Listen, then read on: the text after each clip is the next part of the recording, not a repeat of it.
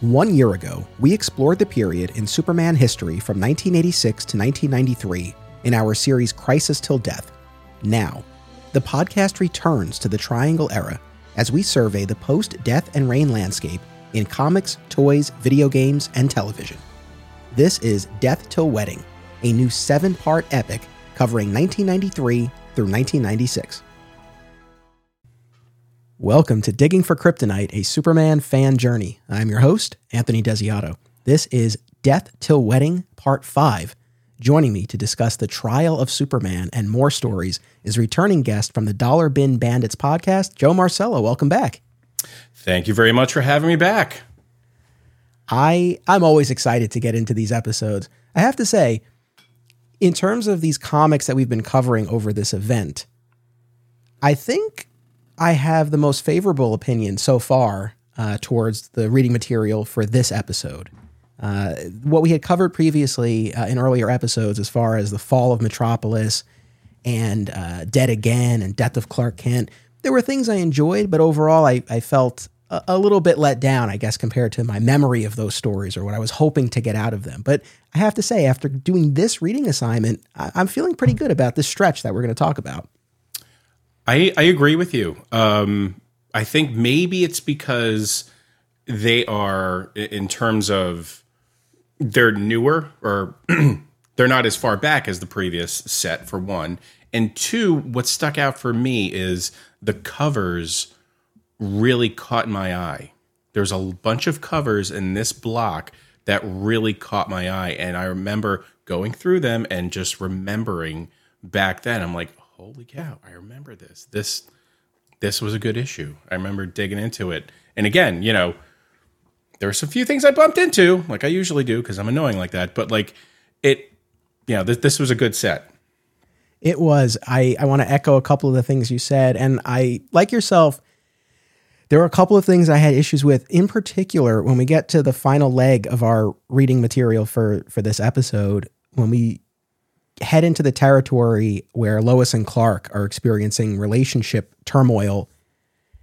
I don't feel like either of them comes off great. And Clark, in particular, I found him infuriating. And the perspective that I have now as an, an, adult married man, it's, I, you know, I, I, I receive this very differently than I'm sure I did as a kid. I probably didn't bat an eye at some of this stuff, but reading it now, it's like, whoa, you know, this guy, I feel like he made a number of, of, uh, of missteps that I, I, wish I wish he could have avoided. So, I yeah I I think the um, I, I agree with you, but I'm also so I have the you know when reading these things, I think that a lot of these characters are really overly sensitive, similar to how a lot of like professional wrestlers are. If someone says something really wrong or they take it completely bad, and that's how a feud starts.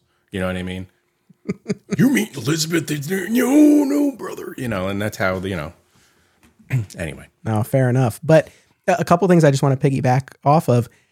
I, th- I I agree. I think one of the reasons why I enjoyed this stretch so much is that as as much as what we had covered previously, I had read as as it was coming out back in the day. We're now at the point in my Superman fan journey where my memories of going to get the books and my memories of reading the stories are a lot more specific and vivid than they were for again fall of metropolis dead again mm-hmm. death of clark kent like we're now in that stretch where yeah. i really i have a more a clearer picture of these in my mind so yeah. i'm sure that plays a big role and on the note of the covers there's one in particular action comics 717 this is during the trial of superman is the wanted poster cover and I remember talk about specific memories, and you'll appreciate this because I know we talked last time about how you know we met through alternate realities, the now defunct comic book store in Scarsdale, New York. I'm sure you're aware of this place. One town over in Hartsdale, there, there was this place called Dairy Dell. Now it's called Bagel Dell on the Four Corners. Oh yeah. So I remember I went to elementary school basically across the street from from that place, and I remember in the mid 90s, there would be like a Christmas concert at school where they made us perform. Oh, never enjoyed doing that. But anyway, uh, I remember we had a Christmas concert. It was late at night. And I remember going in there, and this is, you know, classic newsstand, right? Where they, and I would, I would periodically get, get comics there as much as I was primarily going at that time to Heroes World in the Galleria in White Plains. That was primarily where I was getting my books. But every now and then, when we were in Dairy-Dell, I would grab something off the newsstand. And I remember to this day, I just have such a clear picture of seeing that cover, that wanted poster cover from that issue of Action Comics. And in my mind, I feel like I, there had been a little bit of a lull for me prior to my getting that issue. But as I'm reading everything together now, I don't think there really was much of one. Maybe it was a couple of weeks or something like that. But I, I don't know. In my mind as a kid, I think uh, just the memory that I had was that I hadn't read in a little while. And I remember seeing that cover and it just pulled me right in. So, to whatever extent I had fallen off the Superman track a little bit, and I don't think Yeah. it was really much, but that pulled me right back in. Man, that one stands out. That one and the uh, the one that kind of that started that series of um, the trial of Superman, where he's bound. You know, he's got his arms behind him with the you know in those shackles, uh, because that was used for the the graphic novel of that story arc. and I would always I remember seeing it in, in alternate realities and you know a few other places. Uh, it was actually in Barnes and Noble of all places. Like that was one that was always there. And you know I remember going through it, and I had them already, but you know that issue and that cover stuck out in my head. So coming back to this, I'm like, man, it's just nostalgia galore. For sure. And this was something that came up when I had Bernie on, I think a couple of episodes ago. Uh, Trial of Superman is one of the few arcs from this era that actually got a trade paperback collection. Yes. But uh, yeah, I do I do remember that the cover for the trade uh, as well. You know, when we talk about these issues that we read, Trial of Superman was 12 parts. That made up a big chunk of the reading that we had. It was it was you know, it probably could have been, you know, 8 or 10, but nevertheless, I still enjoyed it a lot, but yeah, 12 issues. Yeah, it it was it was long and reading through it it it and correct me if I'm wrong, you tell me your opinion obviously, but it seemed like it it didn't need to be that long. It made some turns um you know, they're Superman and Steel and Supergirl they leave, but they're and then but you know Superman makes this just silly decision. No, we have to go back for Cyborg, the guy who created all this grief and trauma for the entire planet. No, well, let's go back for him, and then he gets caught again, Yeah. Well, and that really that bothered me. Like, why would anyone do that? I don't disagree, although that's nothing compared to towards the end of this stretch where he uh, chooses to potentially let Lois die rather than than kill the Joker. But we'll we'll, we'll get to that. Yeah, yeah, no, no. we'll get to that. Uh, one other notable uh, aspect, I'll, I'll rattle off the issues that we read in a second, but one other thing that happened during this stretch is that we had the introduction of another ongoing Superman title, the quarterly Man of Tomorrow book, written initially and during this stretch. These were all all done by Roger Stern and Tom Grummett, so two veterans of the Triangle era who had departed the mainline Superman books, uh, and were now back for this quarterly title, which meant that there was now one new Superman book every week of the year. Yeah, it um, it it threw me off because I was like, I got into my groove of there are usually four weeks in a in a month, and n- there was one Superman issue for each, and now there's another. What am I going to do? There's too much. Um, I didn't, you know, as much as I loved having more issues, the the Man of Tomorrow issues didn't really didn't really seem like it it brought it added too much more. Like it didn't seem like it was anything unique beyond what was already being presented to us. Um, it was a, a fancy title. Um, I feel like they probably could have maybe just retitled another um, another line. You know, maybe you know Man of Steel or you know one of those are Inv- adventures of type of things. Um, because I do like the the title Man of Tomorrow because it makes sense. Um, but in terms of you know, it's just like it's just more just them an excuse to add another title out there. I thought. Yeah, that's fair. I, I like I loved having Stern and Grummett back. Yes. You know, that was really cool. I feel like as much as these books were working together to create this weekly storyline, and, and as I make my way through the more of the Triangle era, I think it's fair to say, you know, each book was still able to carve out its own identity, you know, Yes. to, to one extent or another, and especially in what we read for this.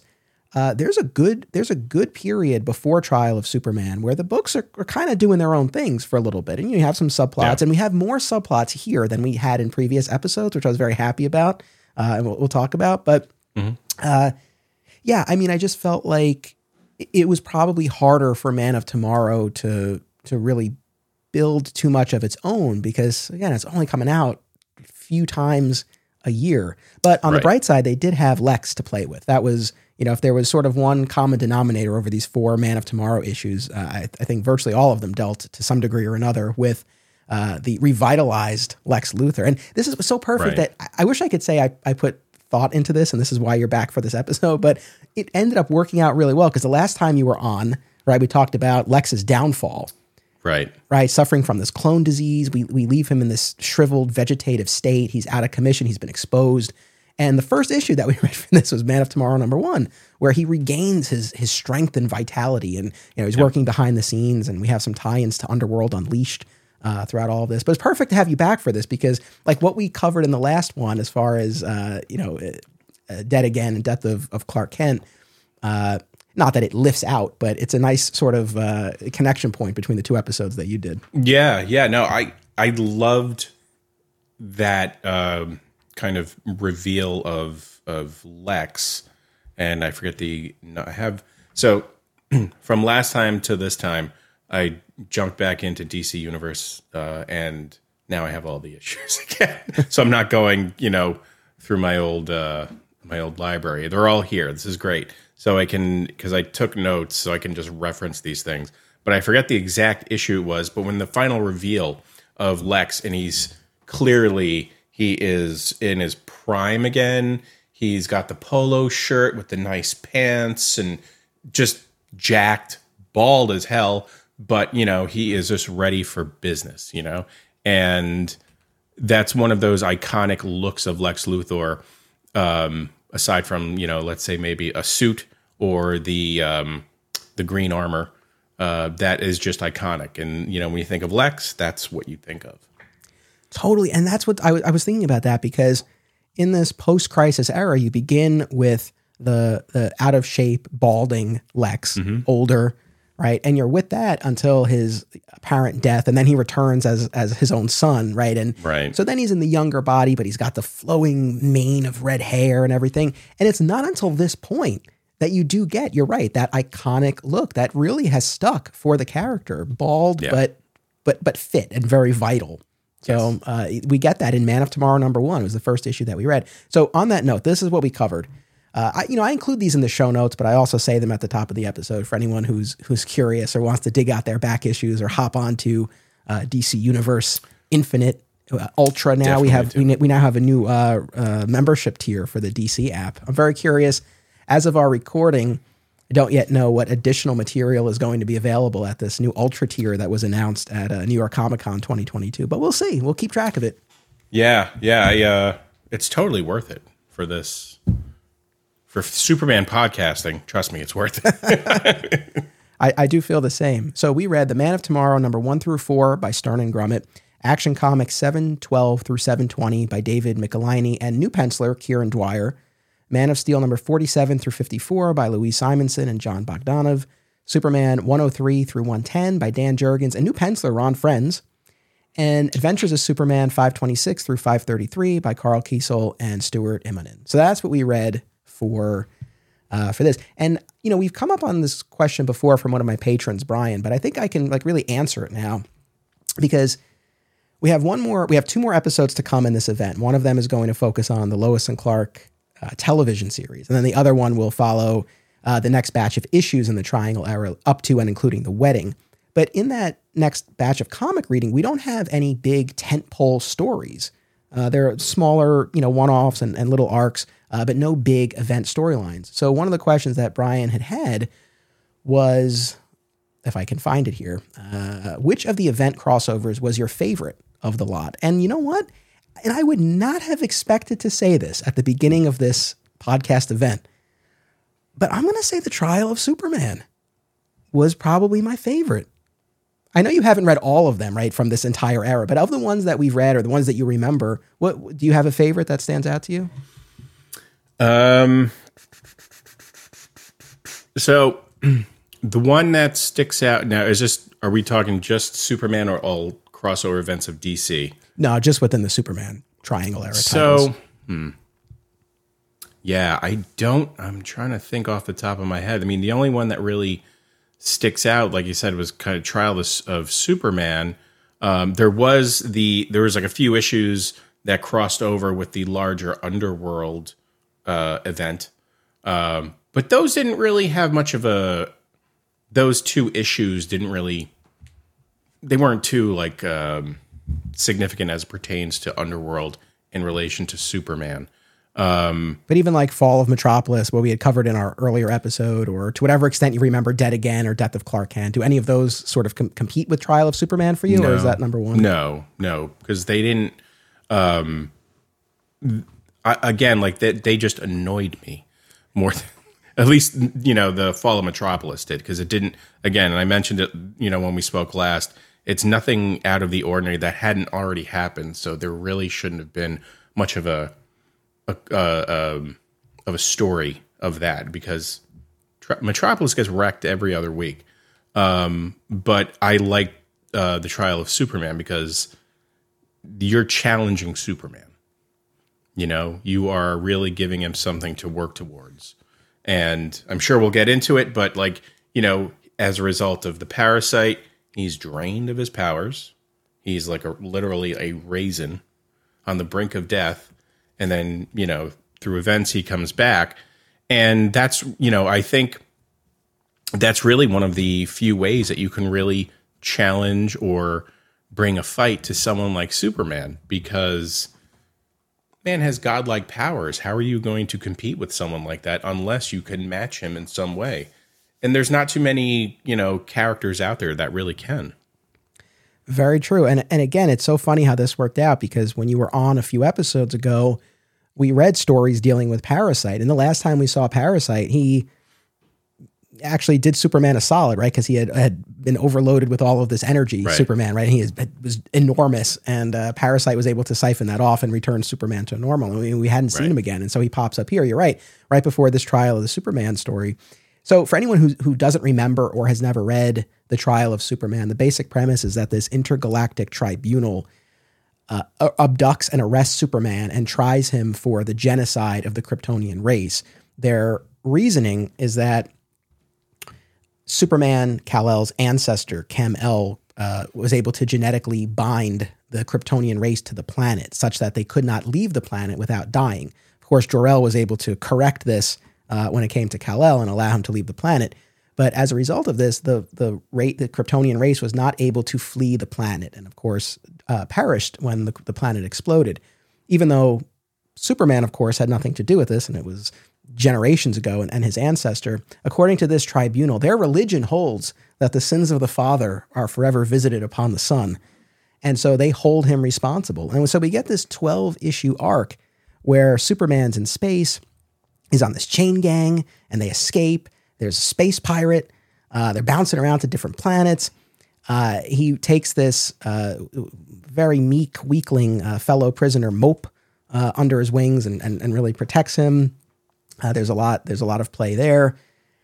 And like I said, I this really stood out to me. And what's crazy, I, I have to unpack this more because I've always said, and even if you were to ask me now, what's your favorite kind of Superman story. I would say a story set in Metropolis or set in Smallville that's more grounded, that deals with our core supporting cast and and you know our, our I guess our more regular stable of villains. I, I think that's my default answer and what I truly do believe. However, doing all these podcasts and everything in last year's Crisis Till Death event, I, I one of my favorite favorite stretches was the Exile arc where Superman is racked with guilt over killing mm-hmm. uh, Zod and the other Kryptonian criminals, and he exiles himself into space, and he ends up on Warworld. I loved it. This storyline stood out to me, and then far more recently, I really enjoyed the Philip Kennedy Johnson Warworld arc in Action Comics, where again he's off planet and removed from all of the elements that I always that I hold so dear. I, it's hard yeah. to explain. yeah, I I love those War World um, related stories, and I guess now War World is within the Earth's orbit in current comics, uh, which yeah, we'll get into that. Um, I I dig War World probably because of the same thing I said because you have Superman and he's getting, you know, in some cases he's getting beaten down, um, but it's you know he's really he's re- he's there's a true test of of him as you know of his character and his brute strength and you know everything he holds dear. And you know when it he's on the you know he could be in a fight and on the verge of death but the last bit of energy he will use to save someone else if they need it. And that's you know at the core that's what superman is. So i you know that's why i appreciate those storylines. And it's just cool to take him i think out of the the you know the metropolis setting although you know it's just superman and metropolis peanut butter and jelly. Um, but putting him in a, in a setting like that out of his element and really kind of mixing it up i think is really interesting Well said. I mean, I think that probably uh, explains a lot of it for me as well. I think that when you are able to sort of put him in those scenarios, it, it is an opportunity to challenge him physically in a way that we're often not able to, especially if it's a matter of his powers depleting because he doesn't have the, the you know, the yellow sun, you know, if we're, if we're dealing with something like that. But I also feel like a lot of these stories tend to be more spiritual struggles that he has. I mean, the War World saga most recently in Action Comics, I think, really speaks to that and you know trying to in- inspire the people. But I guess too, it's the fact that on the Earthbound stories, everyone on Earth, everyone in the DC universe proper knows Superman, knows his reputation, knows what he stands for. But when you really remove him from that and he's encountering people, maybe they have some some idea of who the character is, but they don't really. Uh, that's where I think you you get some great examples of of showing rather than telling. You get to see what he is able to bring out in others, and you know we'll talk more about little Mope, but you know Mope is a good example of that, where Superman really inspires heroism and and selflessness and sacrifice in this character just through everything that he's done over the over that 12 issue arc. So I think that's probably why these stories stand out so much. one thing I found really interesting through reading this section of of, of issues as well as the last is apparently everyone there is like a Superman newsletter that goes out to everyone in the in the known universe about who Superman is. Because there will be some just you know brooding brute of a of a character is like I came to challenge the you know Kal El of Krypton. And you know like in in this series the guy he's like this is him you know he's of course this is like shriveled up Superman. He goes I came here to battle Superman. And you know I've heard stories of him throughout the universe. I'm like how does everyone know about this guy and like what he does? I mean I, I understand he's an amazing guy but is there an email chain that I should be on or something? I mean but yeah i you know that's that just goes to show like you know this is in this world he is unmatched you know uh morally as well as uh, physically so It's true. Yeah, word really does get around. Uh, yeah. very, very true.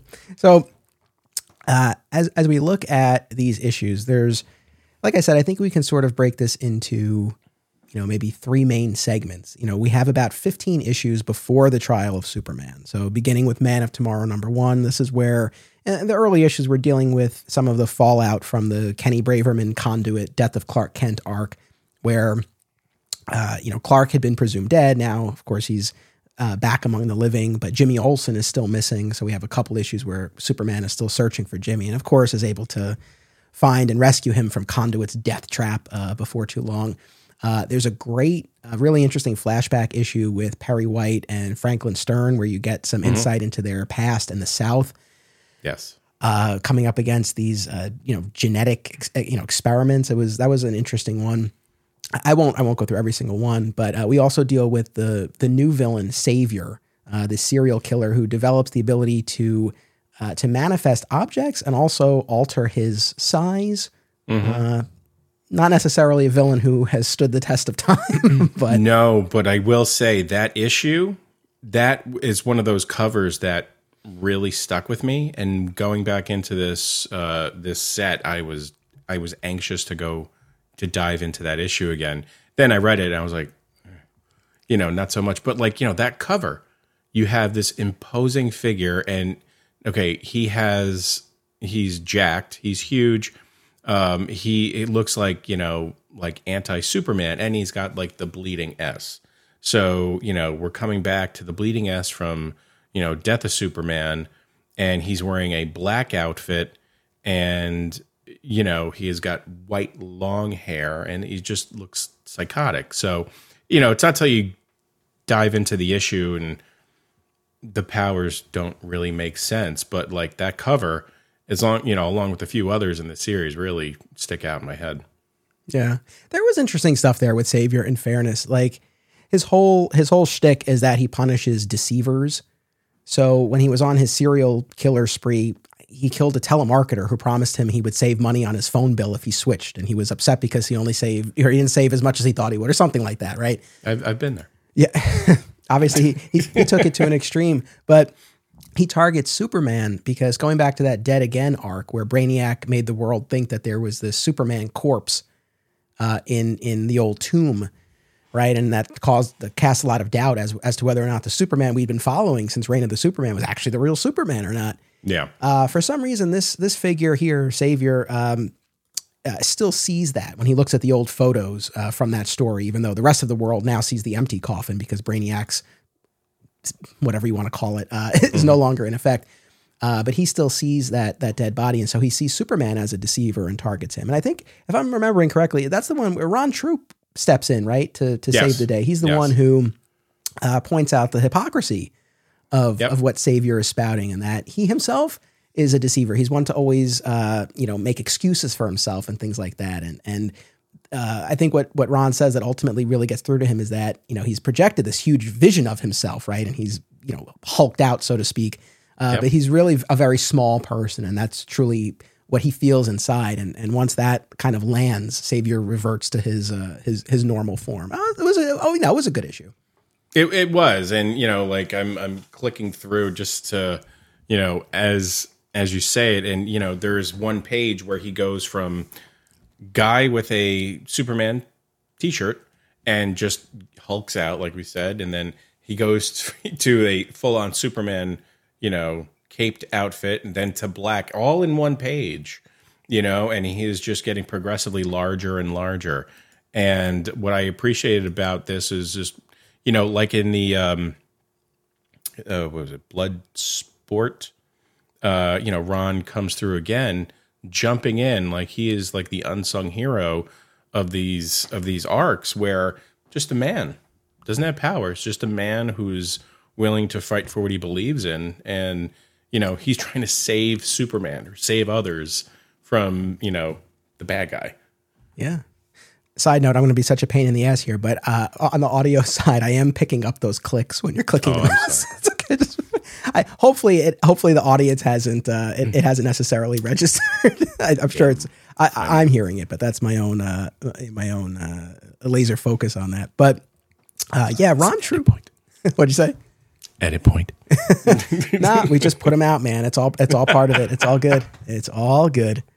So yeah, I mean, so there was definitely some good stuff. You know, one of the things I said earlier that I think elevates this this reading assignment over the past couple is that I feel like I feel like in what we covered in the prior episodes, there just wasn't as much of a focus on the supporting cast, and we weren't spending as much time with those subplots that that I've always loved and that I feel like are are the I don't know the the secret weapon when it comes to the Triangle era. Because yeah, you have the big stories, but you have this soap opera esque ongoing storyline, and you know not every character gets the spotlight all the time. There's an ebb and flow, but I feel like a, a, a good bit of that got lost in the shuffle in what we covered in the prior episodes. But here, and in fact, very early on in, in, in this batch of issues, Jimmy Olsen quits. Yeah. Quits the Daily Planet. And we'll follow this thread throughout all of the issues that we read where he he quits because he doesn't feel like he's gotten his due. He hasn't gotten the opportunities that he feels he, he should have. and he goes to work for Cat Grant at GBS. What did you think of this of this subplot? So I, so if the funny part is, if we had Orrin here, he would just say that Jimmy Olsen is Superman's worst enemy. But I will say that you know I I like Jimmy. There is a place for him in Superman world. Um, I I didn't particularly care for um, where this goes, only because I'm looking at it through the through the lens of someone who knows how it ends, and it's all and it's going to come back to where it norm where it you know began. He's going to be a photographer again. So um, you know, I I like it in that you know Jimmy Olsen is growing as a character somewhat, uh, albeit he's you know more or less like a fluff reporter. You know, I would equate him to, you know, uh, like an Entertainment Weekly or Entertainment Tonight type of guy. Um, and uh, he's trying to prove himself, though, in terms of, you know, as a reporter, not just like, you know, Cat Grant's like buddy. And um, so, in that respect, I enjoyed it.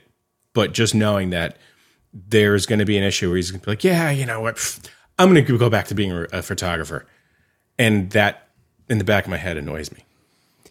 Yeah, it's you know, it isn't really a tough thing. And look, you can say this about almost all comic book characters, I guess, that there's only so much growth that they can really experience. We always have this reset, but I feel like it, it is particularly challenging when it comes to Jimmy. And I feel like there is an opportunity to grow him up a little bit more and do more with him. Uh, and if he's always relegated to being this kid photographer talking to Mr. Kent, I just, yeah, I don't know. I feel like we only get so far. So I, I, I get what you're saying. Yeah. If the Teen Titans can grow, you know, if Robin can go from being the boy wonder to Nightwing to eventually Batman a couple of times, there's no reason why Jimmy can't do something similar. Jimmy should be an editor at the Daily Planet at this point. Yeah. That no, I know that's true. Although it's you know it's, it's funny because then you look at the Supergirl TV show, right, which gave us a very grown up, accomplished Yeah. James Olsen. I didn't care for it because I felt like it didn't. I love the actor, but I just didn't know that it it felt like Jimmy. But I don't know. Maybe that's just my own my own Yeah. you know being stuck in a certain version of the character. So Yeah, no, I, I mean, like, look, let's face it, they can grow, but they can't get too far out of the boundary of where they're supposed to be, you know. And this is not an issue of you know a a you know white guy versus an African American person. This is the characteristics of the character, you know. Being guardian doesn't really make sense, you know. Laurence Fishburne, home run as Perry White you know? So you know the race issue is not it's not a thing here um because he still embodied the spirit of the character. So you know do something similar with jimmy. What is the natural progression of someone in that role? You know? He's a photographer. Okay he's a reporter. Okay well maybe he wants to move up the corporate ladder in the daily planet. He's been there for 50 years. I mean Yeah. No, yeah, no, totally. I, I I echo that. I could not care less about the the race of the actor they they cast. And like I said, I, lo- I love that actor. Uh, it's just he's this like like gorgeous ripped guy who's Yeah. confident and accomplished, and it's just like oh, like it just again, it just doesn't it doesn't sync up with with Jimmy. I look at the time, I did like what what Smallville did when they brought in the character we thought was Jimmy, and the fact that he was more of a contemporary to Clark and Lois and the other characters, and that went the way it did. But for a time, you know, I thought that I thought that was cool. But I did I enjoyed this arc of Jimmy striking out on his own. I mean, if memory serves, you know, certainly during the funeral in Reign, there was that business with uh, the photographs that he had taken of, of Superman's death and his mixed feelings about sort of exploiting that. So we we spent some time with him there. But I feel like the last time we really had an extended Jimmy subplot was prior to that when he was laid off from the planet and became homeless. And we followed him during that for a while. So, you know, to sort of return to his storyline, uh, but now put him in this situation where he's again left the planet and started working for Cat and is this on-air reporter and is competing with with Lois for stories. Uh, I thought it was great, and it also tied in nicely with Cat, where she has been promoted to the head of the GBS news division, uh, presumably set up to fail by Vincent Edge, who she has recently exposed for his sexual harassment, you know, behavior uh, at, at GBS. Um, and he's made her the head of this division again, seemingly to set her up to fail. And you know, there's all this numerous issues of you know all the other workers whispering behind her back about why she got the position, and then why Jimmy got the position when he shows up. But over the course of the issues, you see both of them, but Cat in particular, winning people over and starting to certainly stand up for herself and and and earn their respect. And so for for the both of them and and Cat in particular, like I liked I liked that angle. person who was in charge of the Supergirl series clearly followed this because Cat is, I think, wasn't she the editor of the Daily Planet or, or, Cat or not the Daily Planet, but of, um, she had like a, she, she was in, uh, Yeah, a Catco. while. Catco, yes. Sorry. So yeah, clearly, I mean, someone took this aspect and ran with it because again, that makes sense. It does. The one thing, not to nitpick, but we talked about this the That's last time. here. No, I guess suppose. Uh, it's all with love, though. It's always with love. Absolutely. But the last time you were on, of course, we talked about that the infamous issue where Toyman kills Cat's son, and that was the one aspect of this that just didn't ring true. Uh, You know, you don't get the sense that a ton of time has passed. Uh, but even if it did, it's just like even if even if this were happening in real time, and I, you, I, it's not because it's comics. But even if it were Right. real time, we're still not talking uh, that long since the death of her son, and it's really not.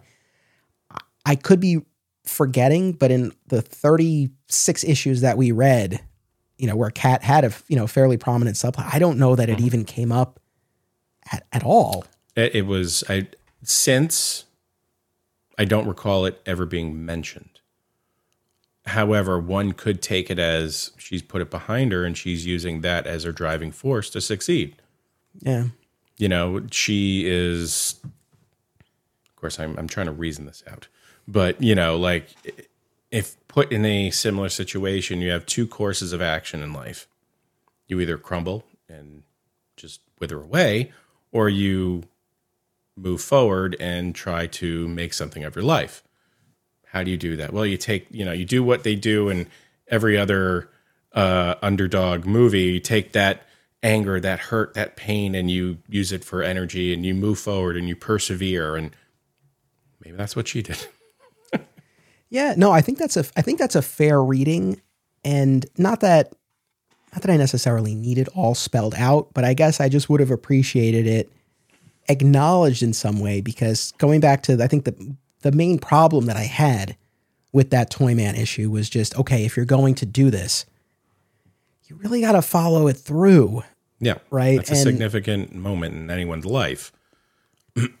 so it has to come back. You know, it has to reverberate in some way. So to not touch upon it really doesn't do that story or the characters any justice. Exactly. So, uh, in any event, let's take a quick commercial break and then we'll continue making our way through this stretch. We'll be right back.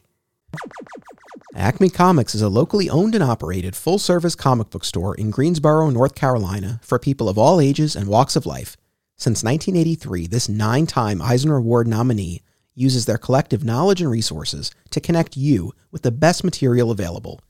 They pride themselves on their significant contemporary and vintage back issue selection. Mail order subscriptions to new releases are available, and all offerings are available to anyone, anywhere via mail order. Follow Acme on social media and eBay, listen to the Acme Cast on all podcast services, and visit acmecomics.com for much more. Film lovers and filmmakers should check out this family of film festivals Brightside Tavern in Jersey City, Hang On to Your Shorts in Asbury Park, Point Lookout on Long Island, and In the Cut in Bloomfield, New Jersey. I was fortunate enough to have my work shown at these festivals, and I found them to be very enjoyable and well run events. Submission information for filmmakers, as well as details about the festivals generally, can be found at filmfreeway.com. Follow the festivals on social media for news and updates about events, discounts, tickets, and more. Also, be sure to listen to the Hang On to Your Shorts and Cullen on Film podcasts available via a shared universe network. Fat Moose Comics is New Jersey's best and oldest comic book store. Established in 1982 and currently under new ownership, Moose sells a wide selection of new and old comics from every publisher, action figures, graphic novels, posters, statues, and more. If you're looking for something and they don't have it, they can probably get it for you. They know a guy. Visit Fat Moose in Whippany the next time you're in the Garden State, and be sure to reach out via the Fat Moose Comics Facebook page. Flat Squirrel Productions is an affiliate of BCW Supplies. The next time you need to restock on comic book bags, boards, boxes, and more, be sure to use promo code FSP, that's FSP for Flat Squirrel Productions, to save 10% on your order, and it helps support the show. Thank you. Aw Yeah Comics celebrates and promotes everything that is wonderful about comics, toys, artwork, and the joy they bring to people. Visit them in person at one of their three locations Harrison, New York, which happens to be my local comic shop, Skokie, Illinois, or Muncie, Indiana. If you have children and have been looking for a family friendly store, look no further. Join Aw Yeah for exciting events, including creator signings, how to's, and more. Visit awyeahcomics.com and follow Aw Yeah on social media for more. Their name says exactly how they feel about it. Aw yeah. And we're back.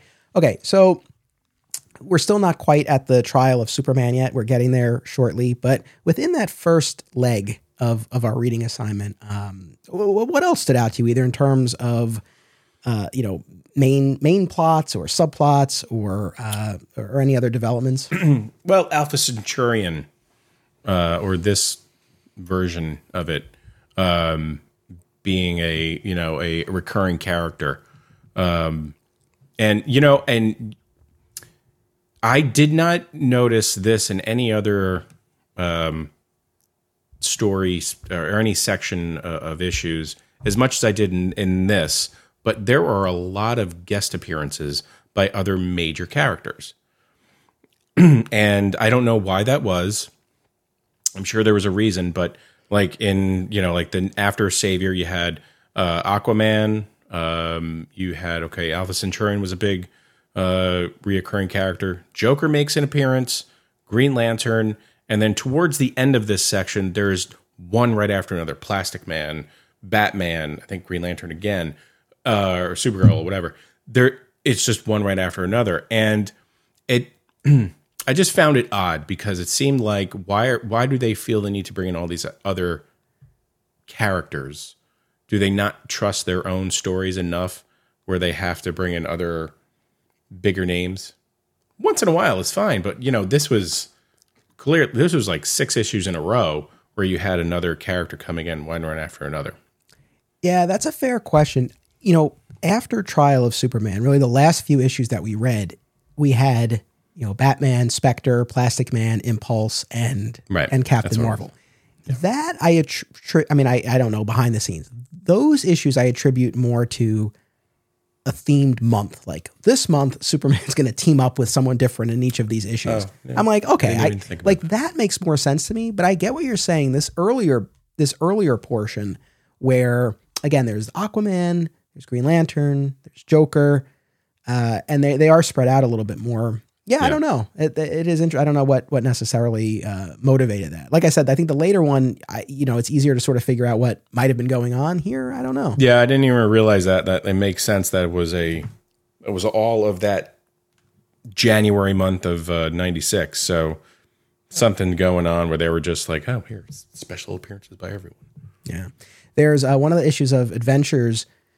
We have both versions of Bloodsport uh, locked up in prison and tensions are running high because you know the the newer Bloodsport we had met is this white supremacist and so mm-hmm. you have the Aryan Brotherhood in prison and then you have the original uh, black Bloodsport. And again tensions are running high and is it the warden? I don't know. Who has the bright idea to actually have them fight and have Superman referee? Because otherwise there's just like it's these it's just going to explode and we're going to have a riot. So at least this way right. it'll be controlled.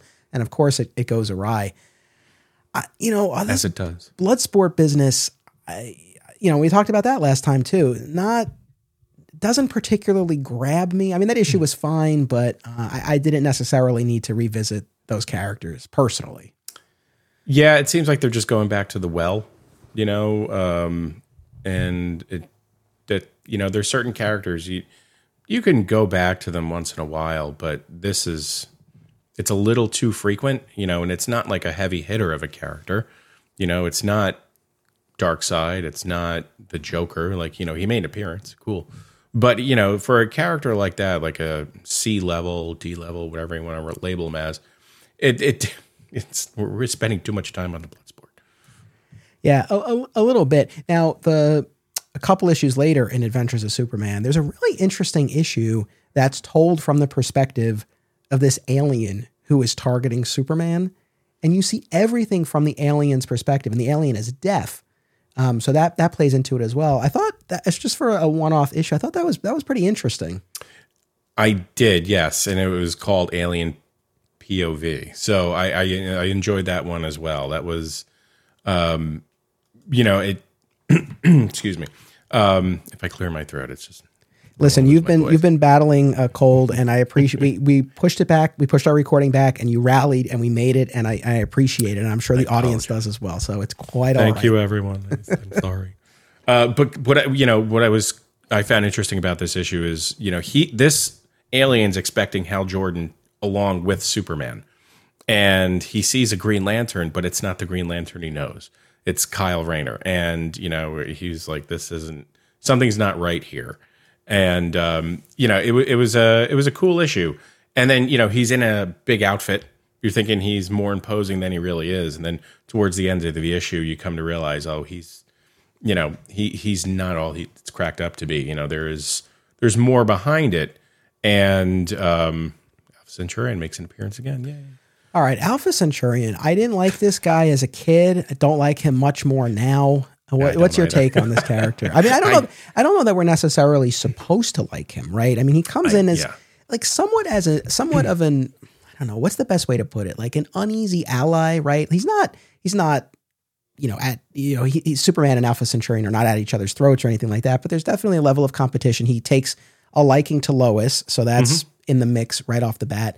There's also this business where we first met the character and Superman first met the character during Zero Hour when he was in one right. of these alternate timelines. And Alpha Centurion was the protector of Metropolis and he was with Lois. So when a version of this character shows up now in the present in the DC universe, it definitely throws Superman for a loop because it's like, well, what, what does this mean? Because right. he, he had dealt with that previous version of the guy. And there's there are definitely some hints that there's a little bit more going on with him it's been so many years. I don't remember where this really goes in the next batch of of issues, but you know, we'll get there. I don't either, and that's the thing that kind of that really you know irks me, and I got definitely going to be reading more of this afterwards because it, you know the tone of this is he's coming off as hey look i'm just a guy and i'm gonna i'm gonna i'm honorable and i'm i'm going to protect the people of metropolis along with superman and we can be allies but make no mistake, I'm better than Superman. So you know, there he's got some, you know, um, there's certainly some bravado bef- behind his uh, uh, his whole spiel, and um, it's you know, like you said, there, there's something else going on. Yeah, for sure. And uh, as far as the backstory, so he's from ancient Rome, right? And he went on this spacefaring expedition with aliens and comes back, you know, through time travel to the present with this alien technology. And, right. you know, that's sort of the backdrop we get. I just did a little, I did a little light Wikipedia research because I didn't want to, I didn't want to spoil too much, but I mm-hmm. think Final Night ish is around the end of his tenure. So, uh, okay. in one of our upcoming episodes in this event, uh, we should have a little bit more clarity on this character. But you know, he serves an important role. He organizes the Superman rescue squad when Superman is taken during the trial. And I mean, not to not to jump ahead, but there's a really interesting runner where Superboy thinks that Alpha Centurion is really the cyborg in disguise. And you know, I was really paying attention to this. Though, you know, they the the writers and artists definitely you know leads you to think that that's at least a possibility because there are a lot of instances where Alpha Centurion will disappear and then mm-hmm. Cyborg will show up, and right. obviously that's not the case. But I re- I did appreciate Superboy's thinking, right? Because it's a great it, it, it's a great way of showing like, hey, he learned something because you Yeah. know they well they all got burned during Reign of the Supermen, and so the fact that he's at least thinking like this might this might be what's going on here, I really really like that. Yeah, yeah, I agree. And again, you know, you're thinking you have to think about this in terms of reading these on a weekly basis versus reading these all at once like we're doing. You don't we have the time, you know, we're just powering through this. So, you know, when you read this by the issue uh weekly, you have time to kind of mull it over in your head and you're like, well, you know, Superman uh, Superboy is making some very valid points here. So you're like, who is this guy? And the, you know, he's bringing this to your attention, and you're like, well, that makes sense. Um, I don't, you know, definitely, you know, it's just not the case, but um, yeah, We also get the return of the villain Skyhook, who abducts children and turns them into these bat creatures. Uh, again, not my favorite villain, and it's you know, especially as a parent, it's troubling. You know, this these these stories of these kids being taken. Uh, you know, one of the things I talked about in in our couple episodes ago because our last episode last week was the death and return of superman video game so it's been a couple of episodes since our, our, our comic talk but the last time we talked comics i've loved i've loved the subplot of perry and alice white adopting keith um, that's largely on the back burner in what we read for this i think this issue of man of steel number 49 uh, is is the main exception to that where uh, Keith and his friends team up to try to help one of these girls who's been taken by by Skyhook. I, every time, not not to make light of this, but uh, every time I read a Skyhook story, I just can't help but think of Modern Family and Phil Dunphy. Did you watch Modern Family? I didn't know. Okay, it's quite all right. Uh, Just real quick, but there was, was one episode, but boy, it made an impression on me where Phil's son uh, hosts a party and like nobody comes. And so Phil dresses up as like the mascot from another school and shows up and tries to be the life of the party and make it sound like it's such a great party. And he calls himself Rod Skyhook. And he's like, I'm Rod Skyhook, yo. And it's this whole thing. But that's what I think of every time we get to Skyhook. Is good See, I bumped into the name. I didn't. The, the name didn't make sense to me. Like, you know, if you're going to be a villain of some type, and he he looks like the quintessential. You know, it could be like a boogeyman. Yeah. You know, stealing kids and stuff like that. Um, Skyhook doesn't really, you know, instill fear. It's an apparatus that you use like when you're building skyscrapers. That's that's what I'm thinking. You know, that's about it. So I didn't, you know, that kind of thing. Like someone really could have done a little bit more homework. Maybe. And again, I'll jump ahead for a second when we're talking about uh, sort of sitcom uh, comparisons. Uh, Did you watch or do you watch Always Sunny by any chance? No, Man, we're 0 for 2 here. That's okay. I'm sorry. It's okay. you know, when you have twins, you don't get much time to to watch television. When you do, it's crappy. Uh, so we don't have twins, obviously, but we, we have one. And yes, our, our TV watching, I would say definitely our TV binging has almost stopped. We'll Yeah. Cobra Kai is one example where we'll really make an effort and we'll like we'll get through it. Right now, uh, we're at the point our son is, is just turned three, and it seems like this is for good. We've lost the nap, uh, which was a tough break for mommy and daddy. I won't lie. Oh, Captain, my Captain. That's, Yeah. Uh, yeah. The the naps when they go away, it's yeah. You're tired. Yes. You're now, you're you're very tired all the time because that's that's your time to you take a nap too when you can and get things done. So yeah, my my TV watching is relegated to, and I won't take up more of our time with this, but Food Network and uh, the various you know Disney Nickelodeon movies. I've seen Monster High movie about four times since it came out. So yeah, Yeah. you're in for something. Yeah, I know. Well, Encanto, that was a big thing. We spent a lot of time with that. I could I could perform virtually the entire soundtrack, except the song that's all in Spanish. But if you give me enough time, I would Yeah, get no. there. I would get there. uh, but the on the bright side, since we, he doesn't nap anymore, he has been going to sleep earlier. Because when he was taking a nap, he was going to bed like nine o'clock. Yeah. So now we're back at like seven seven thirty. So eh, anyway, it's always sunny in Philadelphia. Uh, somewhat of a recurring bit because I'm almost positive this was more than one episode, but in, a, in at least one episode, the character of Charlie kept talking about ordering a milk steak on a date. And uh, I bring this up because when we get to the trial of Superman and this character of Mope, he keeps referring to his milk brother.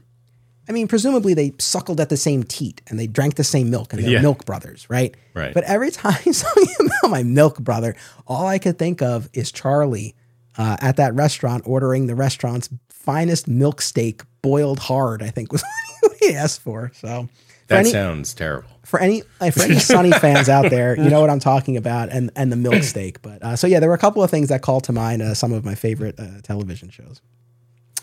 Uh, but we also have. So I just want to before we get more into the trial. Uh, in in this first batch, again, we talked about the the return of Lex to Vitality. I want to circle back to that in a second, but we also have the introduction uh, introduction of the Contessa, who will become a major player. She takes over as the CEO of LexCorp in time, as we'll see over the you know next few years of, of the Triangle era. She and Lex will marry and have a daughter, Lena, and Lex will ultimately show his true colors in terms of how he how he deals with the Contessa. But uh, again, I, I know you know where the story goes, but initial impressions upon re meeting her here. Um, so, I, um, you know, it didn't bother me so much. Um, at the time, I was, I'm trying to, you know, I'm trying to compare this to when I originally read these these stories. Um, so reading it now, I'm like, oh, I know where this is going to go. So I kind of, I like the character, and it just, you know, it seems like, well, it could have been I don't, know how do I put this. At least, it, it she didn't seem like a strong character to me at the time. I put it that way.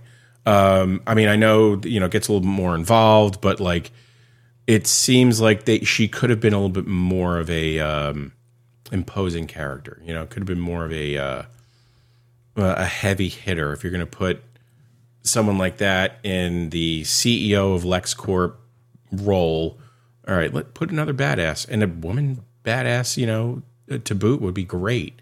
Um, so you know, initially, yeah, I know she becomes more of a of a of a thing, but it didn't really. eh. No, fair enough. Did you ever read the original graphic novel by Stuart Immonen, End of the Century? No, So neither did I. Oddly, I can't. It was weird. You know, there are certain gaps that I can account for, right? And then there are other gaps where it's like, why the hell wouldn't I have read this? Because it came Right, out, you know, right. it came out in you know late '99, uh, living up to its title, End of the Century. But it, uh, I believe, it recounts the Contessa's origin because you get there are a couple of hints when she's talking with Alpha Centurion that she's actually immortal. And I believe that end of the century graphic novel gives that backstory. I recently procured it on eBay. Uh, so I will be reading it and covering it in some way at some point. And I'm curious. I picked it up because, again, reading these issues, I was like, yeah, I, you know, it's, it's funny thinking about my own experience. I don't remember having a specific take on the character at the time, but I don't know. I, I maybe I never quite really knew what to make of her, and still don't, even all these years later. So that's why I want to read. I do want to read that graphic novel because I think maybe that might you know put this in, in better context for me. Yeah, yeah, I I, I feel uh, the same way. Didn't didn't have much of an opinion about her either way. Uh, it seems like we are kind of just here's a character here. You know, it's shoes thrown at you. Um, yeah, I dug how Superman busts into the uh, the office though, and he's like, "I want to talk to Lex now," and she's there. You know, and he's kind of like, "Oh, okay." Yes, you know, he's kind of let down. Like, oh, I thought Lex was here. Superman gets pretty pissed. Uh, Yeah. it's, it gets pretty heated when he's he's tracking down Lex because you know Lex has been moved from Star Labs to this LexCorp facility and then disappears, right? And and then Lex is leading him on this wild goose chase, and there are all these like animatronic Luthers, and every time Superman shows up, an explosion goes off, and he keeps getting caught in them, and you know you feel his frustration, and I I, I could appreciate that. What I wanted to ask you is, uh, again, going back to Man of Tomorrow number one, at the end of that issue, we see Lex fully restored, right? Everything that we had talked about. And then in later issues, in the Man of Tomorrow title, uh, we get a little bit more of that backstory, and it ties in with Underworld Unleashed, where basically he was approached by Abracadabra on behalf of Neron, aka the devil, essentially in the DC universe, Right. and makes this bargain. He exchanges his soul, which you know Lex doesn't really believe in anyway. So for him, that's like an easy deal to make in exchange for his revitalization. I- think I've always bumped up against this a little bit because, as outlandish as it was that they saved Luther's brain and put him in, in a cloned body, it still has its basis in some version of science, right? So I was always more okay with that. The once we introduced magic slash the supernatural, that's always where I, I bristle a little bit. How do you feel about that, especially now? mixing it, it's it's like mixing science and religion. You know you're you're you're mixing something that's more or less tangible with something that is theoretical. So and i'm not trying to upset anyone out there who's listening to this about religion. Uh, this is just the best way i could compare the two. Um, you know, it's like, okay, if you can, like you said, all right, you're taking, there is some science base to it. And again, these are comics and you got, there's some suspension of disbelief. But then when you start throwing in the fact that the devil got involved and he's making underhand dealings and stuff like that, like, well, okay, so then really none of this matters. Like nothing matters. If just you can make a deal under the table with the devil, then why are we wasting our time? You know? So, you know, pick one or the other. You know, if you're going to deal with the Spectre, okay, that's all supernatural and that's his own thing. Uh, you know, the same with um, Swamp Thing, there's a supernatural element there. Um, but if you're going to have a character like Lex Luthor, and that's again, this is kind of what I had an issue with with most recent um, uh, storyline and um, oh geez, what is it? Uh, is it Dark Knight Metal or Heavy Metal with uh, Perpetua and those types of characters? You know, it's like now we're getting a little too far outside of the the realm of comic book possibilities here. We're going a little too over the top. So yeah, I had a, I had a little bit of an issue. I dig the character of Neron though. I really like it. You know, like if you keep that character, you know, in with like Shazam where he belongs, um, it's a really cool character because you know at some point they said, well, we can't have the real devil. We're going to have a representation of him. Maybe that's comics code related or at some point in time um, because Marvel has their own similar, you know, type of character. Um, you know, I, eh, yeah, that's long story short. I, I I'll co-sign on all of that. I think those are that. I think what you said uh, represents a lot of the issues that I had with it as well. I think whether or not this should be an issue or not is debatable, but I think also the fact that it tied into a larger DC universe event Yeah. in Underworld Unleashed to me cheapened it a little bit, uh, as opposed to you know if you know there were a Superman storyline where Neron is the villain and this happens as part of it, it's like okay, probably wouldn't be my favorite story, but I could get more on board with it. But the fact that this is a byproduct of a DCU crossover is kind of like eh. N- Again, not my favorite. Have you Yeah. have you read Underworld Unleashed? I did. I did a long time ago, and it was one of the stories that I kind of got into when I started collecting, um, because there was a fair amount of catch up when I started, and it, it caught my eye because it was a very cool um, graphic novel cover with Neron on the cover, and I think he was, um, I think it's just him, and he's got like a goblet or so, like a, uh, so, he's holding something in his hand, and just kind of it really uh, stuck with me, and I thought it was very cool. Uh, you get all the bad guys together, and who are they teaming up with? The Devil, Metal Man. You know, like that just seemed like a really badass um, concept. And it- you know, I think it's one of those stories that probably, if you just left it within the confines of those issues of that of that story, that's great. You don't necessarily need it to cross over into all the other titles. If you do, you don't need to spend two issues on it like this did. Yeah, fair enough. It's, it's like this is another one of those weird gaps. I had never read Underworld Unleashed. And I was I was tracking this because I know last time we talked about Zero Hour, but I didn't read Zero Hour when it came out. I remember reading it in trade later, not not much later, but mm-hmm. at least a year or two. Um, Final Night was really the first of these fifth week event crossovers that I read as it was coming out, and we'll get to that in an upcoming episode. Yeah, and we've actually we did an episode on just Final Night at the very beginning of this podcast, very early on our first like holiday uh, episode. I'm excited to go back to that, but this one just kind of like fell through the cracks for me. But right before we sat down to record, I made my way through like almost all of it. I was like two and a half issues. it's a three part story. And then there were uh, a few other, uh, you know, tie in issues. And then every every DC series that month had. Yeah. Um, had, had a tie-in issue, but yeah, it's a cool premise, and it's Mark Waid and Howard Porter who did the main three-issue miniseries, and yeah, it's all these villains of the DC universe making a deal with the devil for these yeah. various upgrades. So, I mean, more recently we had the whole Year of the Villain uh, business. I think that's what yes. it's called, right? Yeah. It's kind of like an earlier version of that. I think it's a cool yeah. premise. I like the idea. I will say one thing that made me more okay with how Lex returns was a big surprise here Smallville, because when you get to the series finale of the show, it, it's and again this is maybe this blending the the, the line between uh, you know science and the supernatural because the show's take on Darkseid as much as he did hail from another planet out there in the universe, the representation was was more supernatural. And that's ultimately what leads to the restoration of the original prime Lex Luthor. So I don't know. That made me a little bit more, okay with this now, but I'll take it. yeah, I was uh yeah, I can go on for hours. I know you, you you do your thing with Smallville.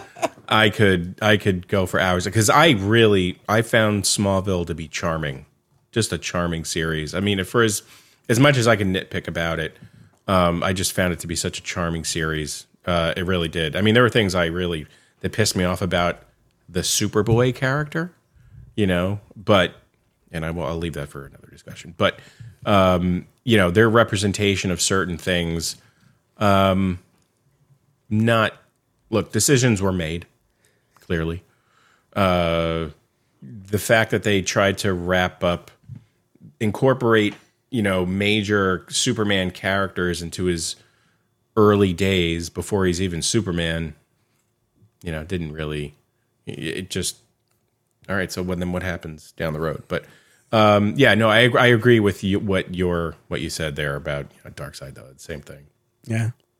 All right. So uh, unless there's anything else that you want to Nope. Uh, focus on leading up to trial. Now we get to this 12 part trial of Superman storyline. And I know we've already at least touched on a lot of the major beats and themes of this story, but I mean, let me toss this to you. I mean, like, what stands out to you about, about this arc? What, you know, what do you think works or, or potentially didn't work about it for you? Well, uh, again, my, what I really liked about this is Superman being challenged. You know, it's, it's the really the the best way to challenge the you know the Superman is just you take him out of his element, um, and you have to either weaken him or present him with someone who is his equal, and they kind of did a little bit of both, and I dug the lead into it um, with the parasite um, and then the you know all the supporting characters that were brought in. Some of them were goofy as all hell. Uh, Space Pirates could do without that. Um, was not a fan of them in movie form or in a comic book. Um, so I, I and I, I really enjoyed you know the incorporation of the cyborg. Um, again, he's one of those characters that I think that you know, if you bring him out once in a while, it's got to matter. And for the most part in this in this story arc, it did. So yeah, I uh, and you know you're getting the whole Death of Superman team back together again, really. So I, I really appreciated that.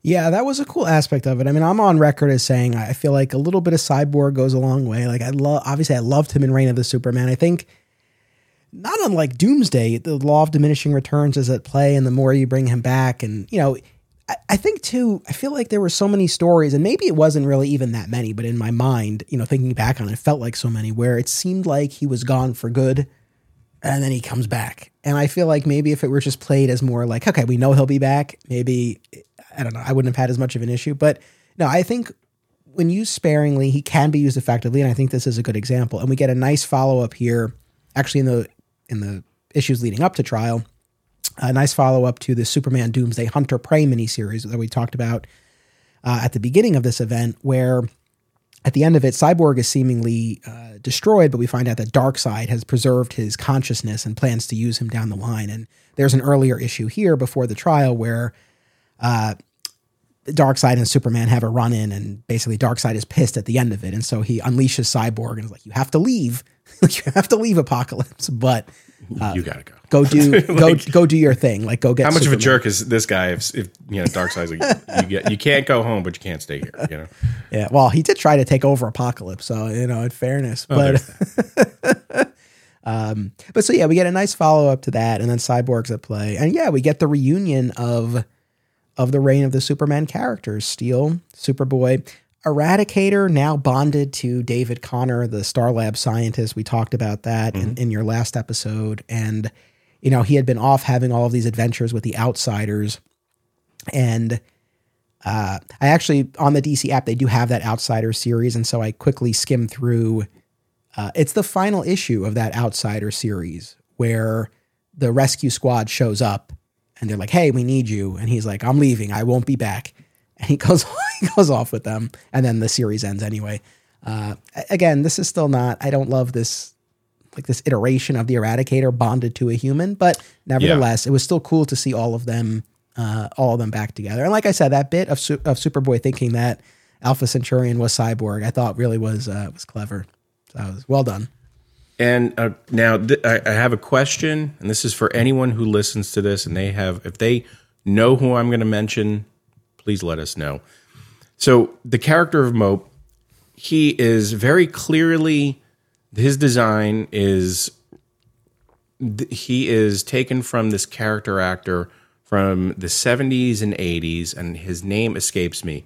He was in a lot of Western old school. I think he may have even been on like Dukes of Hazzard, a lot of early like early 80s movies and he has this same exact look.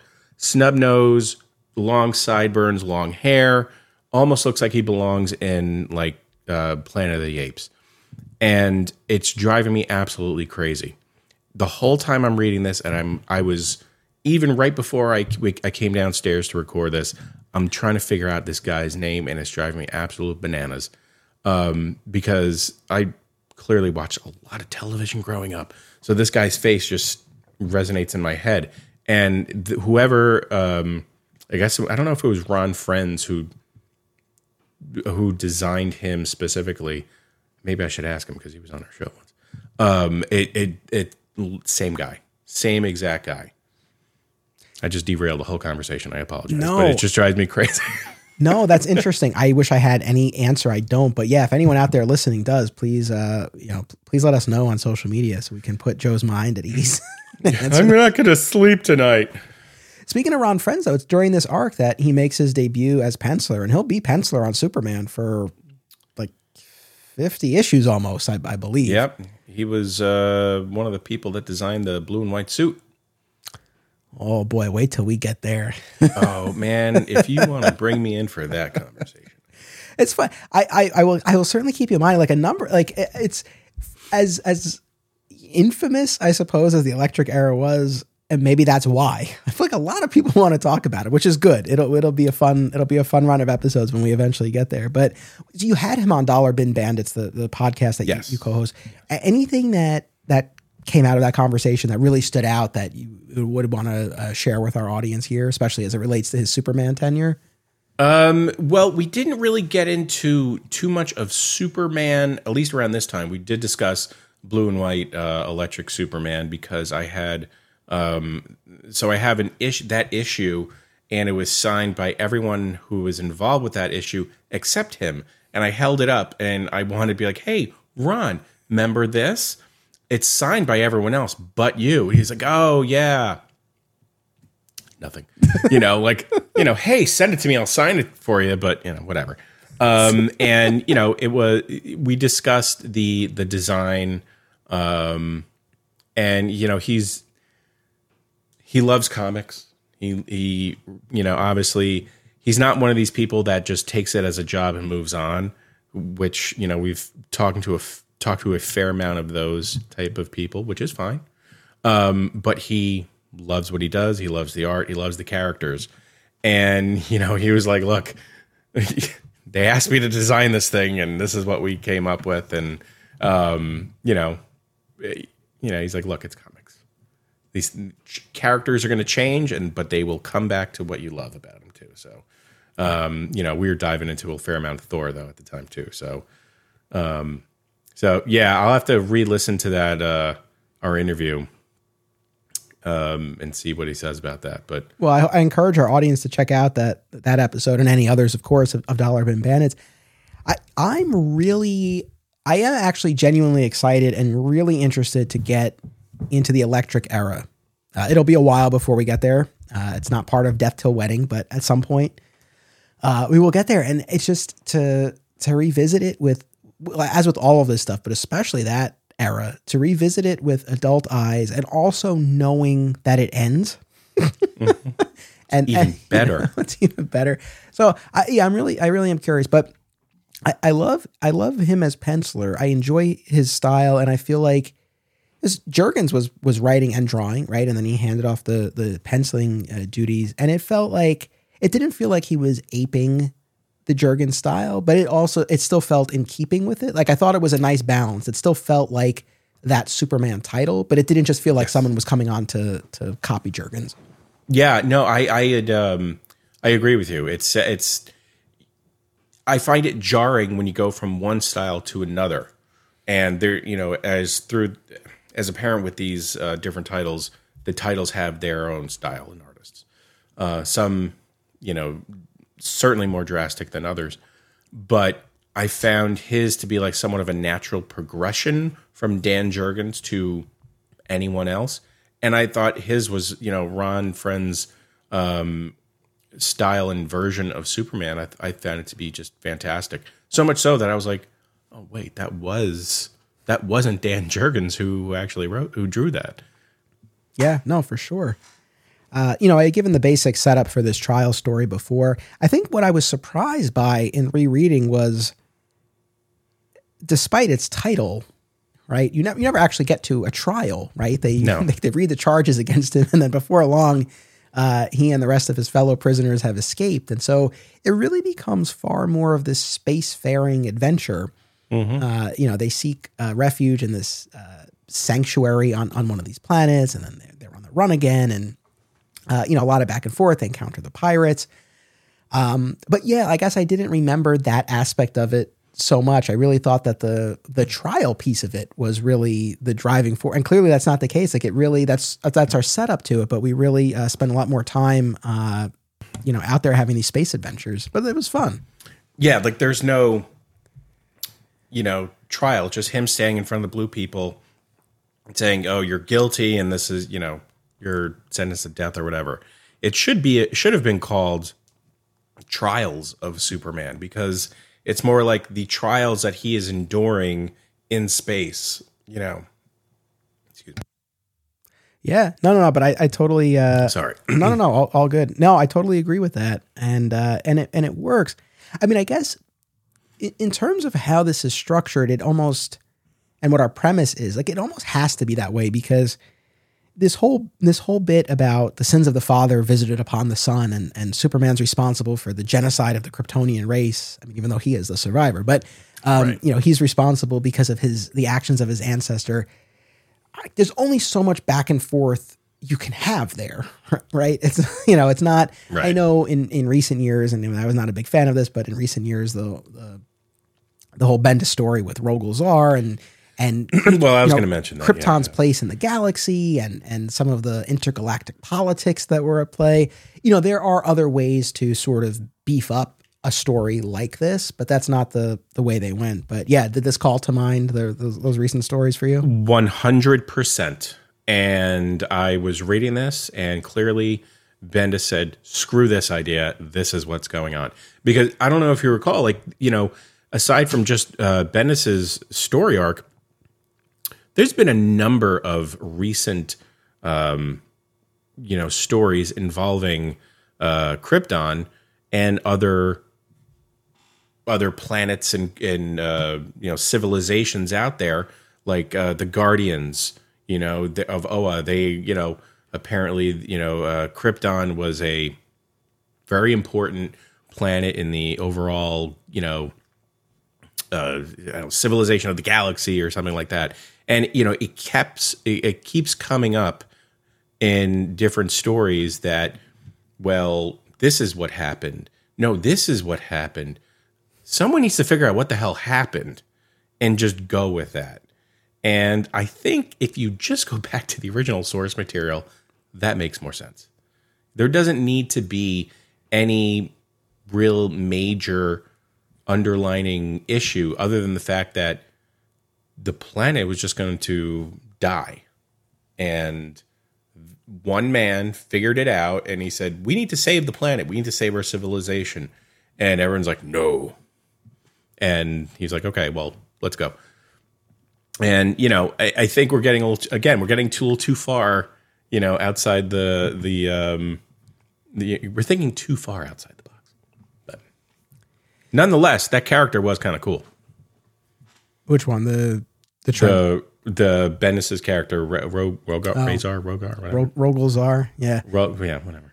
Uh, all I'll say is this, but it, I mean, it is relevant because we're talking about what, yeah. what, we're talking about. Uh, I, I, am with you. I think you and I are simpatico as far as what, what we look for when it comes to the destruction of Krypton. I think that the more elemental and and mythic and tragic it is, the better. And I think the path to that really is the simplicity of this planet is going to die. This one poor soul sees the big picture and is ignored, not even just ignored, but laughed at, ridiculed, and mm-hmm. makes this desperate gambit to save the one person he can, his son, the last hope of this planet. Like that works the best, I think. And I and I understand it's tough because like 80 plus years. Obviously, you always have to find some new angle and some new story to tell. And I understand the temptation to be like, well, there was more going on. Someone actually destroyed Krypton. But I think the more you add, the more you're really taking away because it's undermining yeah. that again, that really, you know, mythic part yeah. part of the story. So I, I you know, I, I hope writers kind of uh, veer away from that because I, I I don't care for it. Yeah, it's uh, it's how many times have we seen in movies where you have one character trying to prove to everyone else, hey, something is going to happen. You know, regardless, someone's going to die. This is going to. They're trying to prevent some tragedy from happening, but no one wants to listen, and you're just you're you're just driving yourself crazy and you just want the, someone to listen. Because if one person listens to this person then you know then other people can change their mind. Then you can get the ball rolling. And no one will listen to him. And the whole planet died as a result. Yeah. No exactly so. exactly. And you know again while we're talking about krypton the way that the tribunal ultimately attempts to execute superman is by uh, strapping him to a rocket and flying him into the remains of the planet Krypton. Mm-hmm. And he's ultimately saved by none other than Mope, this this this weakling who uh, was imprisoned for oh, was it stealing medicine? Yes.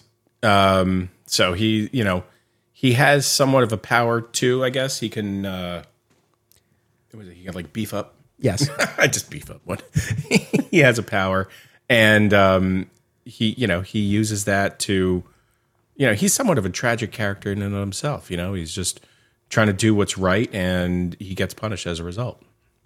Yeah i mean he talks about how you know he just took this transport job right? He didn't know that he was transporting the stolen medicine or eh, something along those lines. Yeah. And, you know in the end um, he switches places with superman takes his place on this rocket bound for the radioactive toxic remains of Krypton. dies. He saves. He sacrifices his life for Superman. But as he's doing this, he does finally confess that he he did know what he was doing. He was guilty, but he's been so inspired by Superman, who's mm-hmm. gone out of his way across these issues uh, to save people generally, but but especially Mope, who would you know been very yeah. easy to sort of cast away uh, at any point uh, along the journey. So, you know, I enjoyed that aspect of it, and really just seeing how Superman's heroism, the example that he sets, is able to inspire that in other people. So, uh, mm-hmm. yeah, I, I I really enjoyed that you know that aspect of it, and I also going back to memories the speech that Superman gives when he tells off the tribunal and he's like, I reject that and I reject you. And he like leads yeah. the, the rescue squad out of there. Oh, a, such a badass moment. I remember that from when I, when I was a kid. And the most jacked I have seen him throughout this series. I don't know if you noticed that. I mean, when they were when they were drawing that that panel or that series of panels, when he turns and walks away, I mean, I, he was juicing and, and he is just squared, you know, from like head to toe. And I'm like, wow, they really. I mean, he was. and the thing is, like, he hadn't been like that throughout that issue, but to really drive that point home, I think they really just needed to make him really seem just that much more imposing. Yeah, yeah, no, for sure. It's funny because as much as this was a 12 issue story, and you know we've we both cited it as a favorite of ours from this from this era, I don't know that we've spent so much time on it, but I, I don't know. Is there anything else about the trial that uh, that we haven't touched on that you wanted to? Um, no, I think you know going, you know, other than the fact that there were some characters that probably shouldn't have been in it. Um, you know, uh, I think we mentioned it, but you know, Sky Pirates. Oh yeah, don't don't need them. Uh, and there was you know, there the few Mope is fine, but there was the like the um, Medusa looking character. I'm I'm poor with names. I apologize. Um, and the the Chain Gang. Uh, these were very much throwaway characters, um, and you know, other than that, I mean, I, I think oh, the the the story as a whole was pretty pretty solid. Yeah, I really think just uh, again taking Superman out of the familiar environment and you know challenging him in this way and and you know putting him you know this is a different position to be in where uh you know he is being pursued you know in this like he's on the run mm-hmm. uh, and of course he's protecting those with him particularly mope but uh, and i love yeah i love the rescue squad mobilizing and uh, and yeah, that final payoff with Mope's sacrifice and Superman telling off the tribunal. There's you know there's also this whole bit where uh, within the tribunal, there's dissension, and there's one who's like really fanatical and and ultimately goes off the, the deep end, and they're able to. Uh, you know, uh, overthrow him essentially, and uh, and and the remaining ones are sort of, you know, oh, you know, they are okay with Superman leaving, but that mm-hmm. one in particular really, uh, really kind of loses it. Apparently, that is a running theme when you have like alien tribunals because the same thing happened with the uh, the the Guardians of the Universe too because you know they're all uh, uh, all powerful beings that know what's best for everyone and but there's always one fanatic. Yes. All right. Now, not that I haven't enjoyed everything that we've talked about so far, but I think this is the portion that I've I, I have the most to get off my chest about. Let's dish. Because we get you know, we return to Earth and we get, you know, the, Bibbo is one of those supporting characters, hasn't gotten a lot of play, but there's an issue with Bibbo and uh, he's going to get back in the ring and he starts training again. I'm curious to, I don't remember exactly where this goes. I'm excited to follow up with, with Bibbo.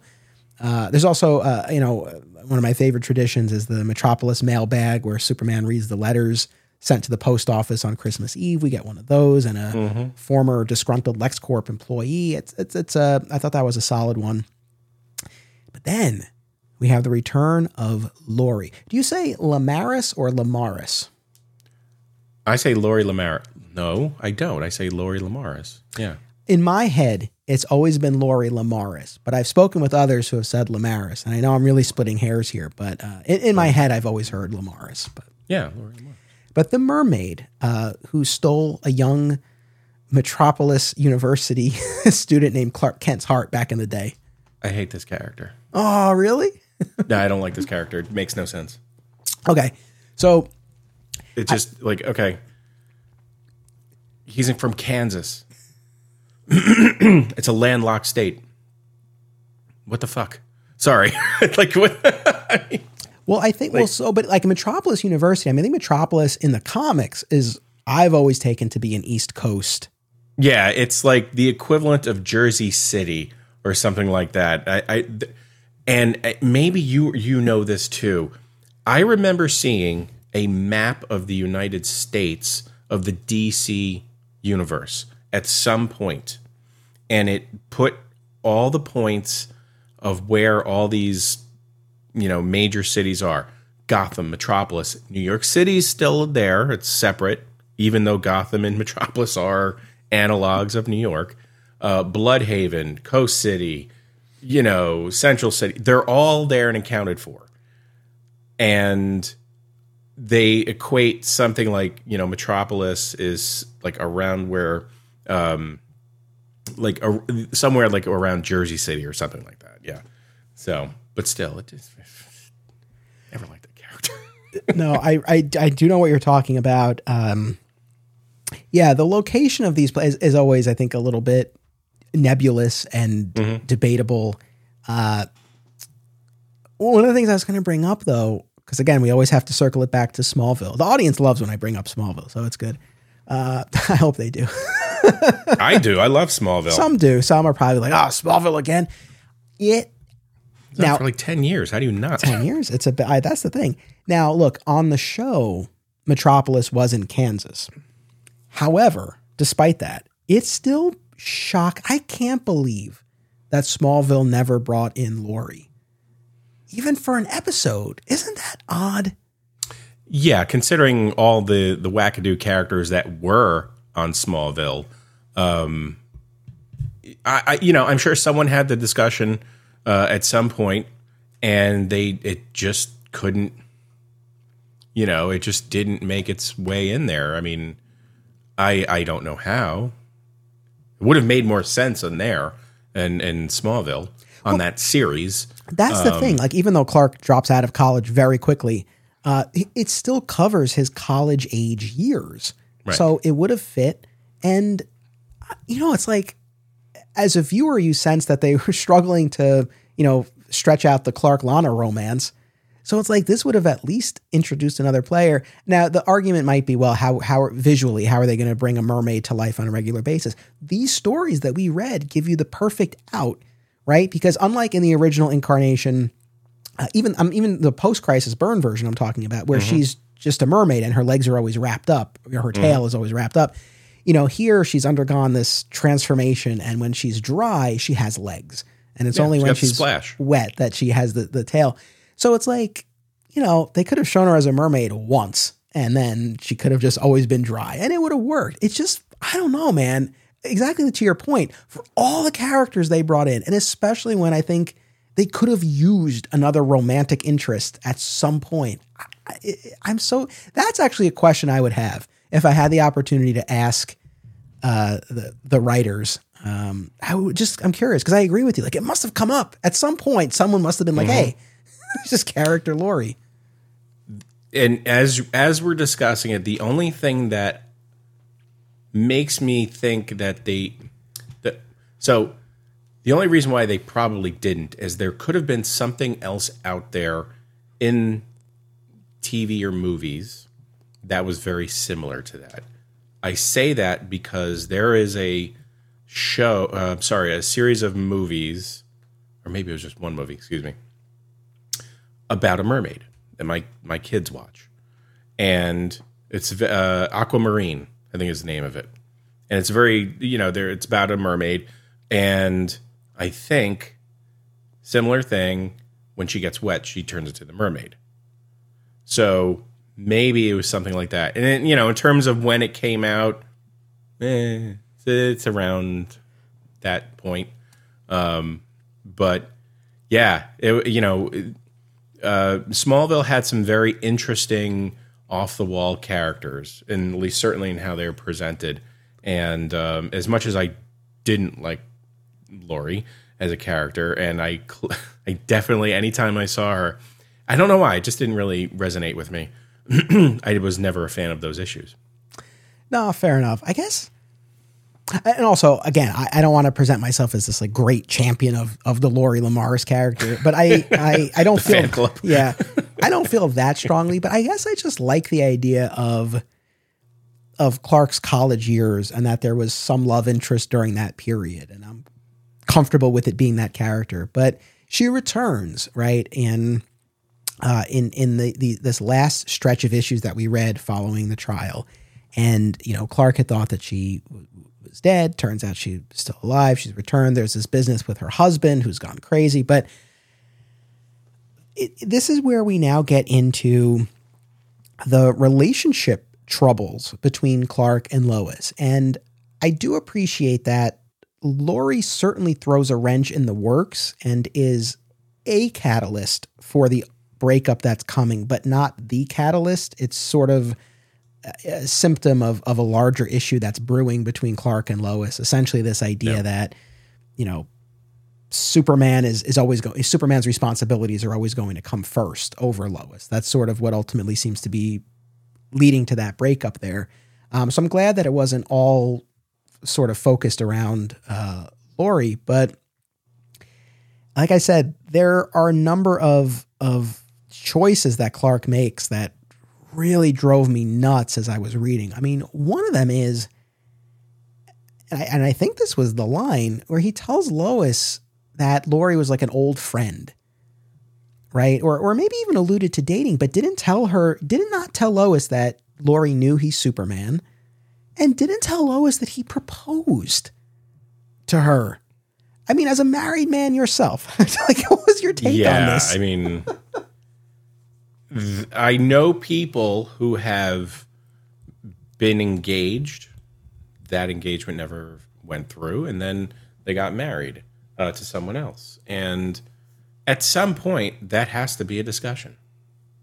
That has to come up, you know, uh, because it's going to suck for your wife, you know, to find it out in some other way. So having you know Superman, who is one of the most, um, you know, the most uh, morally, um, you know, he, look he he knows the right from wrong, um, and for him not to bring that up, um, just seems like you know you weren't you didn't have your head on your shoulders or something because that should have been a you know a conversation. And it's not the first time. So we talked about this when we when we covered Zero Month, where we got some flashbacks to Clark's younger days when they were introducing Kenny Braverman, and uh, when he was traveling abroad and and you know working as a reporter. There was this uh, French reporter Simone who uh, showed him the ropes in more ways than one. And as he was talking to Lois about Simone, he again couched it as like, oh yeah, she was a friend and mentor. Meanwhile, we're seeing flashbacks to the two of them like hooking up in the car, like while they're waiting for an interview. And so it it just seems like it's becoming a little bit of a pattern here. Now, again, I feel like most couples at some point have some conversation about who they've dated in the past. But it's like, even if they don't, Lois and Clark in particular, you know, it's one thing for Clark to not volunteer certain information, but I feel like he is being deliberately misleading in the case of mm-hmm. Simone and and here, and it's just like, I don't know, maybe I, I on the I could look at the positive side, and it's like, well, maybe they're you know, this shows his fallibility, right? And and how for as as morally upstanding as he is, you know, he, Yeah. he did make some missteps here out of you know a misguided attempt to protect her feelings out of uh, you know out of trying to protect himself i mean whatever the case may be uh, i don't think it was the right call but uh, yeah it was just frustrating it was like what are you doing It's I think you know it, it highlights his humanity, um, because as much as he is Kryptonian, you know he is of the you know human world. And look, we you or I would not make this mistake, but given the fact that he does save the world many times over, I guess if you're gonna m- make big strides in saving the world, you can make big mistakes too, like that in your relationships. Um, but yeah, it you know that there when you decide to reveal your secret identity to somebody, the next converse at and the same time when you're proposing, um, the next very next conversation should be BTW. I was engaged before, or you know, I know this happened and this happened. You know, like Or yeah. Now I this well should be up there. this is the lawyer in me. I don't think he was actually technically engaged, right? Because he proposed, and she was like, "I can't Right, marry you," yeah. but but still, Right, he yeah. proposed. Like I don't know. I feel like this is sort of thing. You know, it, let's put it this way: like I, I've only proposed once. If I had proposed marriage to someone like once before, I, I there's no way I like that it would never have come up or that I, I would have hidden that. I, I don't know. Uh, and also, it's like I don't know. Like, I think this the problem stems from him hiding it. Like, I think if he had just gotten ahead of this and told Lois, she would have been understanding. Yeah, Um. So, the, the- and but uh, going back to what you were saying before, and I know I had an issue with this last year when we covered the proposal and secret identity reveal. You know, he proposes 1st And then a little while later, he's like, "Oh, by the way, I'm Superman." It's like, again, buddy, what are you doing? It's like I feel like we got the order, the order mixed up a little bit, and then again, though, this is nothing. It gets, it just keeps getting worse. So, in one of the upcoming issues, uh, Lori is is up on the roof and she's trying on one of Lois's dresses and uh, high heels, and she falls off the building. And of course, Superman catches her.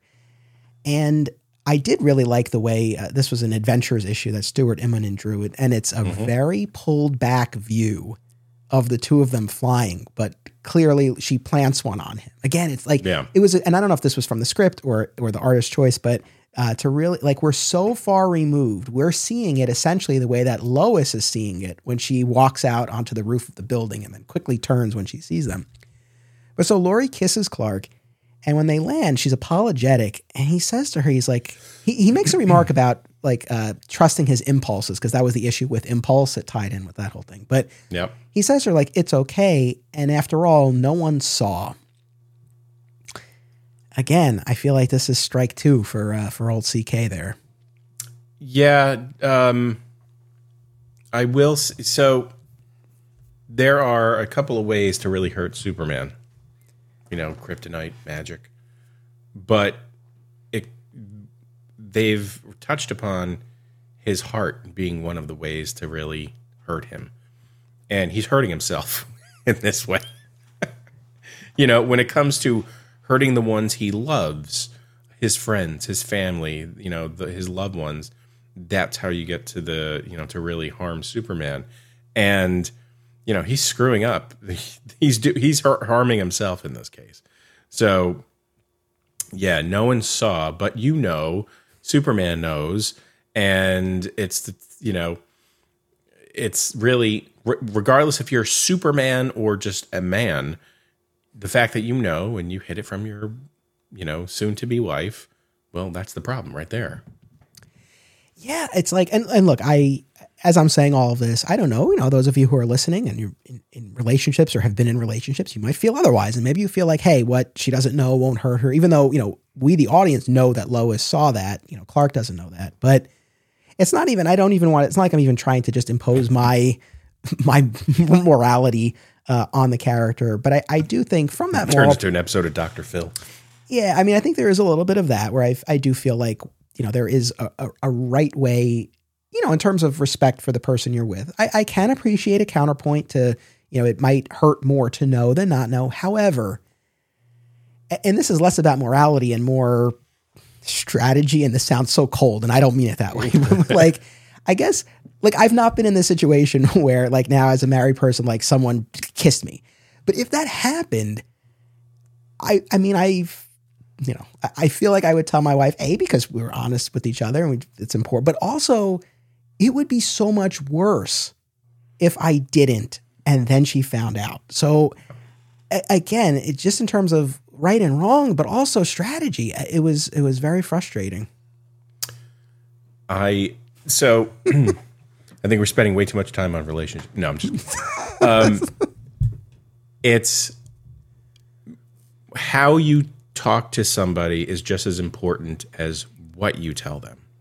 And I've come to really find this to be true with my kids. It's one thing to tell your child, you know, clean up your room, got to do that, da, da, da, da. You know, how you tell them is going to get through to them much better than what you're telling them. You know what I mean? And if you're going to be breaking some pretty earth shattering news to a loved one like this, how you bring it to them, to their attention, makes all the difference in the world. And having them find out, you know, through, you know, some other means is not the way. And, you know, they're not going to know the full story. And this is, this is what happens like every sitcom. You know, it's like someone walking in while Jack Tripper is, you know, in the Regal Beagle and accidentally, you know, trips and kisses somebody. You know, like something stupid like that. You didn't see the full everything leading up to it. You just saw that one second. So, you know, how how it's presented and told really matters. This has been relationships by Yeah. Well, you know, it's it's it's so funny though because um I, I'm really enjoying talking about this, and I I totally recognize that we're building towards a breakup. Right, the last issue that we read is the famous cover of the engagement ring on the cover. Yeah. And the you know the tagline that the engagement is off, and I remember this got press. This got like major mainstream press when the two of them broke. I remember reading that as a kid. Um, so you know we're we're paving the way for that. So from a writing perspective, I, I can totally appreciate it. I, I think yeah, I mean, do I? I wish that I don't mind that tension between them was explored. I don't even mind that we had a breakup. I do. I, yeah, I guess I would have preferred if if we got there in a way that felt a little bit truer to the characters. But mostly, I'm just enjoying talking about this as if they were real people. Like, can you believe he did that? You know, it's it's, Yeah. it's less like, oh, why did Dan Jurgens have him? It's less that, and it's more just like, what's the matter with this guy? Like in that moment after the kiss on the on the in the sky, uh, I feel like the responsible thing, first of all, we haven't even mentioned this, but Lori's been staying with Lois. That's really problem number one. You know, it, it's like missteps. It's like, no, you don't put the two of them together. So I feel like at that point, Clark really needed to step up and say, like, listen, this is not a good situation. Um, I'm going to put Lori up at a hotel. I'm going to crush some coal into diamonds, and she's going to stay uh, wherever she needs to for as long as possible. And don't worry about that bill. And you just charge up all the room service you want, but stay out of my fiance's apartment. Anyway, uh, we, we got to talk about this Joker issue um, because this is less of a relationship thing, uh, although obviously it ties in. But oh, this was probably the biggest problem that I had uh, with with this run of issues, where you mentioned before there was an earlier Joker appearance before the trial. At the end of it, he had sent this uh, Superman doll right to Lois, and we find out in this later. Uh, uh, one of the final issues that we read that it's been slowly poisoning Lois and she's got hours to live, couple of hours. And, you know, Superman is just berserk. You really feel his frustration. He hunts down Joker and teams up with Batman. And Joker poses this, you know, dilemma to him, I suppose, that if uh, Superman injects Joker, I think either with the poison or with some other substance, right, it will kill Joker, but the interaction with Joker's blood will produce an antidote. And uh, I, I don't know, maybe more of the blame lies with Batman, but you know, Batman really talks Superman out of it, basically appealing to his morality. It's like you can't, you can't kill, even if it's the Joker, even if it's to save Lois. And Superman agrees. Oh, okay, I, I'm getting annoyed. Like even as I'm saying this, like he he goes along with this, and at the end of the issue, like he's standing there in the hospital, watching Lois take what, for all intents and purposes, as far as he knows, will be her final breaths. Mm-hmm. And then, of course, she doesn't die. And it turns out that this was a joke because, of course, it's the Joker. But he Right. didn't know that. And I think the what stood out to me most about this is when Lois wakes up and he explains this to her. I'm paraphrasing, but he's basically like, I didn't kill the Joker because I know you wouldn't want me to do that. And you wouldn't want me to live with that. And you wouldn't want to have to live with knowing that I, I killed him to save you. And her response is like, oh, okay. I'm like, okay. And you can imagine what's going through her head where she's like, what the hell are you talking about? I, what, I mean, did this, clearly this bothered me a lot. I mean, what was your, what was your read on this? Well, as I'm reading this, I'm thinking of the uh, Injustice storyline. Sure. Um, However, you know this, you know that never happened from this, but you know that's what it's most recent in my brain. However, if I were Lois, I'd be like, look, there is. I, I don't believe in killing anyone, but given the you know the circumstances of there are exceptions, I would say. We're talking about comics, everyone, so relax. Um, you know, like uh, yeah, you can kill the Joker. I, I, I get there are morality issues. You know, Batman and Superman never kill, but let's face it, and all the stuff that they've gone through, people have died. I mean, let's let's be honest. So that being said, uh, to kill the most evil villain in you know the DC universe to save you know Lois Lane. I mean, besides, if it's just a matter of like mixing the blood, can't they just like? if it's just that, can't you just prick his finger? Yeah, I don't I don't know how the science of that all uh, all works out, but yes, that is a great point. Look, the this would have been mitigated if Superman had any indication that Joker were bluffing. I, like I think there are ways where I would have been a little bit more okay with this if Superman was like, "Nah, I really like," you know, eh, however it would have played out where he wasn't really standing there thinking that he was watching his fiance die. Now, look, the subject of Superman killing, I know this is hotly debated. Uh, I've talked about this on the show. I don't want to belabor the point or rehash issues, but it's just always funny to me, especially when we talk about it in the context of Man of Steel and, and the snapping of the neck. And it's just like, again, man, you watch Superman 2 and he throws the powerless criminals seemingly to their deaths, deleted scene aside. Yeah. In the Byrne comics, he coldly executes Zod and the other criminals. A couple of episodes ago, we talked about how the final battle with Conduit goes down in the comics. Superman grabs those cables and like purposely overloads Conduit's, you know, energy source or whatever, and and fries him. And it's in no way presented as, oh, I killed him. But it's like you read it and it's like, eh, he kind of killed him. Killed him. So that's why it's like again, especially when we go back to Man of Steel and like people are like so up in arms about this. It's like I don't know. I, I can I- understand more if it were really like really an outlier here, but it's like not only has this happened before, but at least Man of Steel showed you how upset he was about it. like it was wasn't he wasn't flip I- about it. You know, I for all the stuff that uh, annoyed me about Man of Steel, that was one of the things that didn't bother me at all.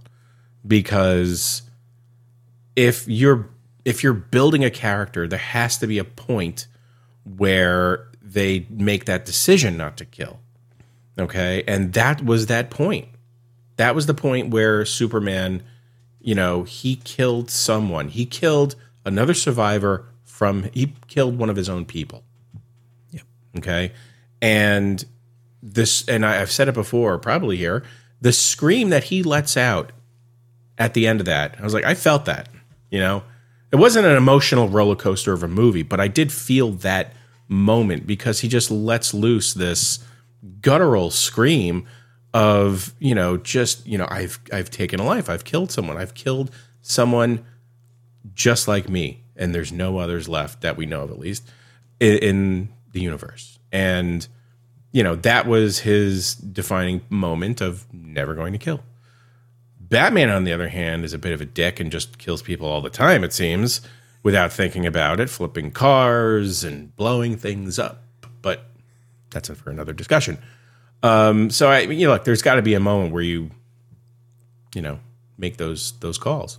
Yeah. This is one of them, I would say. I mean that that's the thing, and I know for those who who like this code against killing to be just an absolute, you know, this story probably tracks. I understand that. I can appreciate that. And look, again, we're building these wedges. We're driving these wedges between Lois and Clark, and this is another one of them. And Lois references it a couple of times in the issues following it, like you were going to let me die. And uh, you know, so I, I I can appreciate that, but it was it was just yeah, it was it was just really frustrating, and it's it's also it's also funny too. Just different takes on on this issue and on on Batman and Superman in that context in particular, because I think about the Public Enemies arc of Superman Batman by Jeph Loeb and Ed McGuinness, just a few years after this. And there's that scene. It's a great arc, and I love the animated movie. And but there's this great scene where uh, Superman and Batman break into the Oval Office, and Superman has Lex by the by the neck, by the throat, and uh, and Batman says he's like, I won't stop you. We could even make this look like an accident or make it look like he disappeared. And I just remember reading that and it's like, that rings truer to me Yeah. that Batman would, and again, people might have, might be like, what are you talking like Batman would do that? I don't know. It just felt like, it just felt more realistic to me. Yeah, absolutely. And it's, ah, damn. Now that you mentioned it, it just gave me goosebumps because I, I love that. And I love the movie too. And he, you know, he says that and he's like, because you could, you hear his reasoning. Look, I'm not telling you to do it. okay. But if you do it, I'm going to turn around and look at this painting. And if I turn back around and he's dead, no worse for the wear. You know, like, you know, we could we can cover this up. So yeah, I mean, look, Yeah. But look, now counterpoint, I guess maybe one of the reasons why a scene like that resonates so much is bec- because it is a reversal of expectation. Because you are expecting a conversation more in line with what we get in Action 719, where Batman talks Superman out of killing Joker. Maybe you could also argue it's like, hey, you can't kill one of mine, but it's like, I'm okay with you killing one of yours. right? Sort of yeah, thing. I- I yeah. Look, this is my world. Like you, you stay in yours. Okay, if you're gonna kill Lex, that's cool, but don't touch my boys. Um, you, you, what what really resonates me with me uh, on this these couple of issues is that, or everything leading up to the breakup, really, is we've just spent many issues pushing Superman to the, the physical limits in space, out of his element. Now we're pushing him to his emotional limits and, you know, eh, how it affects his humanity. So he's getting it from all sides. And it really is, you know, the true test of, you know, of, of who Superman is, how he, you know, copes with that. So we're, I mean, really, there's nowhere to go. You've gone to the far reaches of space. How are you going to challenge this man? He's overcome, you know, the most impossible uh, feats in space. Okay, well, now you bring him back home and you tear apart his his personal life. That is a, a tremendous point. I agree with that totally. And I'll also say that uh, in you know kudos to the creative teams because one of the issues that I had last year when we covered the beginnings of the Lois and Clark relationship, it happened pretty quickly and they got engaged fast. Um, and you know, I, I recognized at the time it's like in the context of post crisis continuity, yeah, it's not a long time, but in the context of Superman history, hmm. there's been this decades long courtship, so so to speak. So you know, maybe it was I don't know warranted and sort of speeding things up a little bit. But I always felt like, hey, I don't know that we've really explored a ton about their relationship. Like again, it just felt like we got to the point of them dating and then engaged pretty hmm. quickly because there was a good stretch in the beginning of the post-crisis era where you know there wasn't a ton between them. And there was a little while where cat was even being positioned as a little bit more of, a, of an interest a love interest for him. So uh you know that was sort of a, a criticism that i had. So now i do appreciate that we're taking the time to mine this relationship and put Yeah. them through this test before they'll they'll ultimately get married. And you know uh the next episode where we talk about uh, the the issues leading up to and including the wedding. I'm really excited to get into that. And uh, you know, from what I remember, I know this this relationship uh, drama and then Lois's eventual departure for a little uh, short period of time, you know, is is a big part of that. So uh, I'm excited to get into all of that. I have enjoyed this tremendously. Is there anything else that you want to say about what we read for this that we didn't get to, or, or anything else that you want to say? Um, no, no, no. It, it, it was a fun read. You know, I there are a lot of characters that made appearances that I really love. Um, you know, Spectre's a badass character in my view, and uh, we just for those dollar bin bandits people out there, uh, we just um, were talking to or you know published our interview with uh, Tom Mandrake, who did a, had a pretty extensive run on Spectre. Um, this was not his, but had a very similar look to it. So, you know, uh, it was a very, very cool. And Shazam is awesome. I love interactions with Superman and Shazam. Um, you know, they're the same guy. Uh, so uh, when they're together um, and you know seeing their interactions, I think is just it was great. And you know this this is w- the cover of the um, of this engagement uh, being off is very reminiscent of you know the future wedding um, issue, all white, you know, uh, with the exception of the ring, of course, but you know there it's uh, you know different sides of the same coin. Very true. Well, thank you, Joe, so much for uh, completing this reading assignment and joining me, especially when you've been under the weather. Uh, I encourage everyone to check out the Dollar Bin Bandits podcast, available on YouTube and all major podcast platforms and social media as well. So make sure you listen, watch, follow, connect with Dollar Bin Bandits. Um, especially if you're a Superman fan, because as we've talked about, you guys have had on a number of of, of these Yeah. creators whose work we've been discussing. So I hope people will check that out. Uh, so thank you, Joe. Audience, thank you as always. Truly, I appreciate it. We have two more chapters remaining in this Death to Wedding event. Next week, we are turning our attention to what was going on in the world of television at this time. So we will be talking about Lois and Clark, the new adventures of Superman, and in particular, the infamous frog eating clone storyline. If you know, you know. And we're going to have a really fun talk about that. I'll be joined by Tyler Patrick from the Krypton Report podcast. And then two weeks from now, uh, returning guest Scott Honing will be back to help me close this out. And we will be talking about the breakup through the wedding. So, a lot of great stuff till to, still to come. I hope you will join us. And as always, remember, it's about what you do, it's about action. Support the show and receive exclusive additional content, including my DC movie rewatch podcast at patreon.com slash Anthony Desiato. Thank you to all patrons for enabling me to produce this show. Also, be sure to explore the other shows within the Flat Squirrel Podcast Network, which is home to Digging for Kryptonite, another exciting episode in the Adventures of Superman, Summoning the Zords, and My Comic Shop History, all hosted by yours truly. Subscribe for free wherever you get your podcasts. Visit flatsquirrelproductions.com for more. Thank you all.